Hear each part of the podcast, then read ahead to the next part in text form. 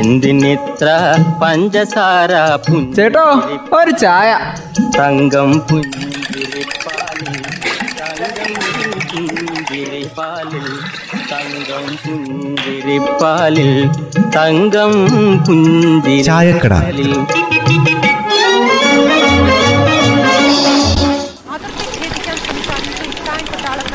മലയാളം എന്നത് അഭിമാനമായ എൻ്റെ ഹൃദയത്തിലേറ്റുവാൻ എനിക്കെന്താവേശം. ഒരുത്തന് രാവിലെ കവിതയൊക്കെ വിരിയുന്നുണ്ടല്ലോ. രാമുവിന് കവിതയൊക്കെ വിരിയുന്നുണ്ടമ്മേ. കടുപ്പത്തിലൊരു ചായയും കൂടി അങ്ങ് കൊടുക്ക്, അപ്പ ബാക്കി ലൈനും കൂടി ഇങ്ങ് തെളിഞ്ഞോളും. ഈ മലയാളം അഭിമാനാണെന്നൊക്കെ പറയും, അത് പറച്ചില് മാത്രമേ ഉള്ളൂ. എന്തെങ്കിലും അവസരം കിട്ടിയാൽ അറിയാവുന്ന മുറി ഇംഗ്ലീഷ് വെച്ച് തട്ടിവിടുകയും ചെയ്യും.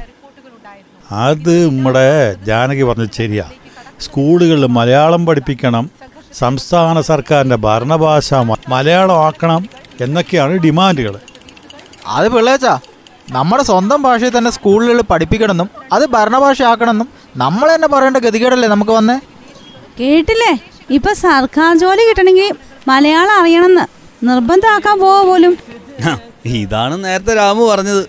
മലയാളി എന്ന് ലോകം മുഴുവൻ അഭിമാനത്തോടെ പറഞ്ഞു നടക്കും, പക്ഷെ മലയാളം എന്താന്ന് എനിക്കറിയില്ല. അതുകൊണ്ടാണല്ലോ സർക്കാർ ജോലി കിട്ടണമെങ്കിൽ മലയാളം അറിയണം എന്നുള്ള നിബന്ധന വന്നത്. മലയാളം അറിയാത്തവർക്ക് ജോലി കൊടുക്കേണ്ട കാര്യമില്ലെന്നാണ് എനിക്ക് പറയാനുള്ളത്. നമ്മുടെ കേരളത്തിൽ ജോലി കിട്ടുന്ന എല്ലാ മറ്റ് സംസ്ഥാനങ്ങളിലെ സിവിൽ സർവീസ് ഉദ്യോഗസ്ഥന്മാർക്ക് മലയാളം പഠിക്കണമെന്ന് നിബന്ധന പണ്ടേ ഉണ്ട്. എന്നിട്ടാണോ മലയാളികളായ ആൾക്കാർ സർവീസ് കയറുമ്പോൾ മലയാളമെങ്കിലും അറിയണമെന്ന് പറയാൻ നമ്മൾ താമസിച്ചു പോയത്? ഇതിപ്പോൾ സർക്കാർ സർവീസിൽ പ്രവേശിക്കുന്നവരെ 10ാം ക്ലാസ് വരെയെങ്കിലും മലയാളം പഠിച്ചിരിക്കണമെന്ന് നിർബന്ധമാക്കാൻ പോവാന്ന്. ഇനിയിപ്പോൾ 10ാം ക്ലാസ് വരെ മലയാളം പഠിച്ചില്ലെങ്കിൽ ജോലി കിട്ടില്ലെന്ന് വരുമോ? അങ്ങനെയാണെങ്കിൽ ഇതിനു മുമ്പ് ഇംഗ്ലീഷ് മീഡിയത്തിൽ പഠിച്ചവർ ചിലരൊക്കെ കുടുങ്ങുവേ. ഇല്ലെന്നേ, അതിന് വേറൊരു മാർഗം പറഞ്ഞിട്ടുണ്ട്. ജോലി കിട്ടി പ്രവേശം പൂർത്തിയാക്കുന്നതിന് മുമ്പേ മലയാളത്തിൻ്റെ ഭാഷാഭിരുചി പരീക്ഷ അങ്ങ് ജയിച്ചാൽ മതി. പക്ഷെ അത് നിർബന്ധമാണ് കേട്ടോ. ഹാ, ഇപ്പോഴെങ്കിലും തോന്നിയല്ലോ ഒന്ന് ഇങ്ങനൊരു ഓർഡർ കൊണ്ടുവന്ന് മലയാളത്തെ പരിപോഷിപ്പിക്കാൻ. എന്താ രാമോ, ഇതൊക്കെ പണ്ടേ ഉണ്ട്. 2013 അന്നത്തെ സർക്കാർ ജോലിക്ക് മലയാള പരിജ്ഞാനം നിർബന്ധമാക്കിയ തീരുമാനം അന്നേ എടുത്തിരുന്നു. തീരുമാനമൊക്കെ എടുത്തിട്ടുണ്ടാവും, പക്ഷെ നടപ്പിൽ വരുത്തിയിട്ടില്ലായിരുന്നു. അങ്ങനെയായിരുന്നു പിന്നെ ഇതിൻ്റെ ആവശ്യമില്ലായിരുന്നല്ലോ. മലയാളം അറിയാത്ത മലയാളി ഇനി മലയാളം പരീക്ഷ എഴുതി ജയിച്ചിട്ട് ജോലിക്ക് കയറിയാൽ മതി. എന്തൊരു വിരോധാഭാസം. അത് തന്നെ, മലയാളം എൻ്റെ പെറ്റമ്മയാണ്, ഞാൻ അതിൻ്റെ മകനാണ് എന്നൊക്കെ മയക്കേട്ട് പ്രസംഗിക്കാനേ നമുക്കൊരു മടിയില്ല. എൻ്റെ ചെറിയമ്മയെ ഇങ്ങനെ പറഞ്ഞ ആൾക്കാരെ വീഴ്ത്താൻ പണ്ടേ മലയാളികൾ മിടുക്കരാണല്ലോ. പക്ഷെ പ്രവൃത്തിയിൽ വരുമ്പോൾ നമ്മളങ്ങ് മുങ്ങും. മറ്റ് സംസ്ഥാനങ്ങളിൽ നിന്ന് വന്നിട്ട് നമ്മുടെ കേരളത്തിൽ വന്ന് ജോലി ചെയ്യുന്നവർക്ക് മലയാളം പഠിക്കണം എന്നുള്ള തീരുമാനം ഇപ്പോൾ ഇവിടുത്തെ മലയാളികൾക്കും അങ്ങ് നടപ്പിലാക്കി. അത്ര തന്നെ ഉള്ളൂ. അതെ, നമ്മുടെ നാട്ടിലെ സാധാരണക്കാർ മലയാളം സംസാരിക്കുന്നവരാ. അതെ, അവർക്കറിയൂ. അന്നേരം കാര്യങ്ങളൊക്കെ അവർക്ക് മനസ്സിലാകുന്ന രീതിയിലായിരിക്കണല്ലോ.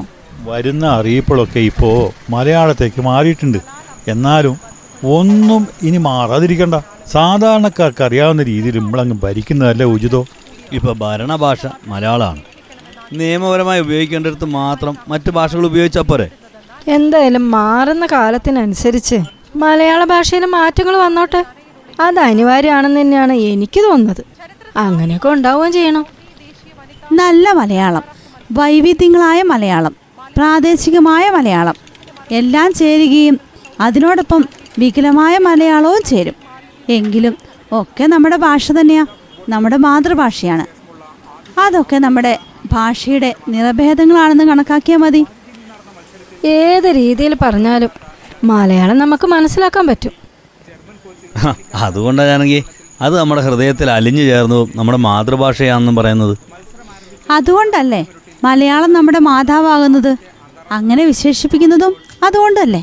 എന്തിനിത്ര പഞ്ചസാര ചേട്ടോ ഒരു ചായ തങ്കം പുഞ്ചിരിപ്പാലിൽ തങ്കം പുഞ്ചിരിപ്പാലിൽ തങ്കം പുഞ്ചിരിപ്പാലിൽ തങ്കം പുഞ്ചിരിപ്പാലിൽ.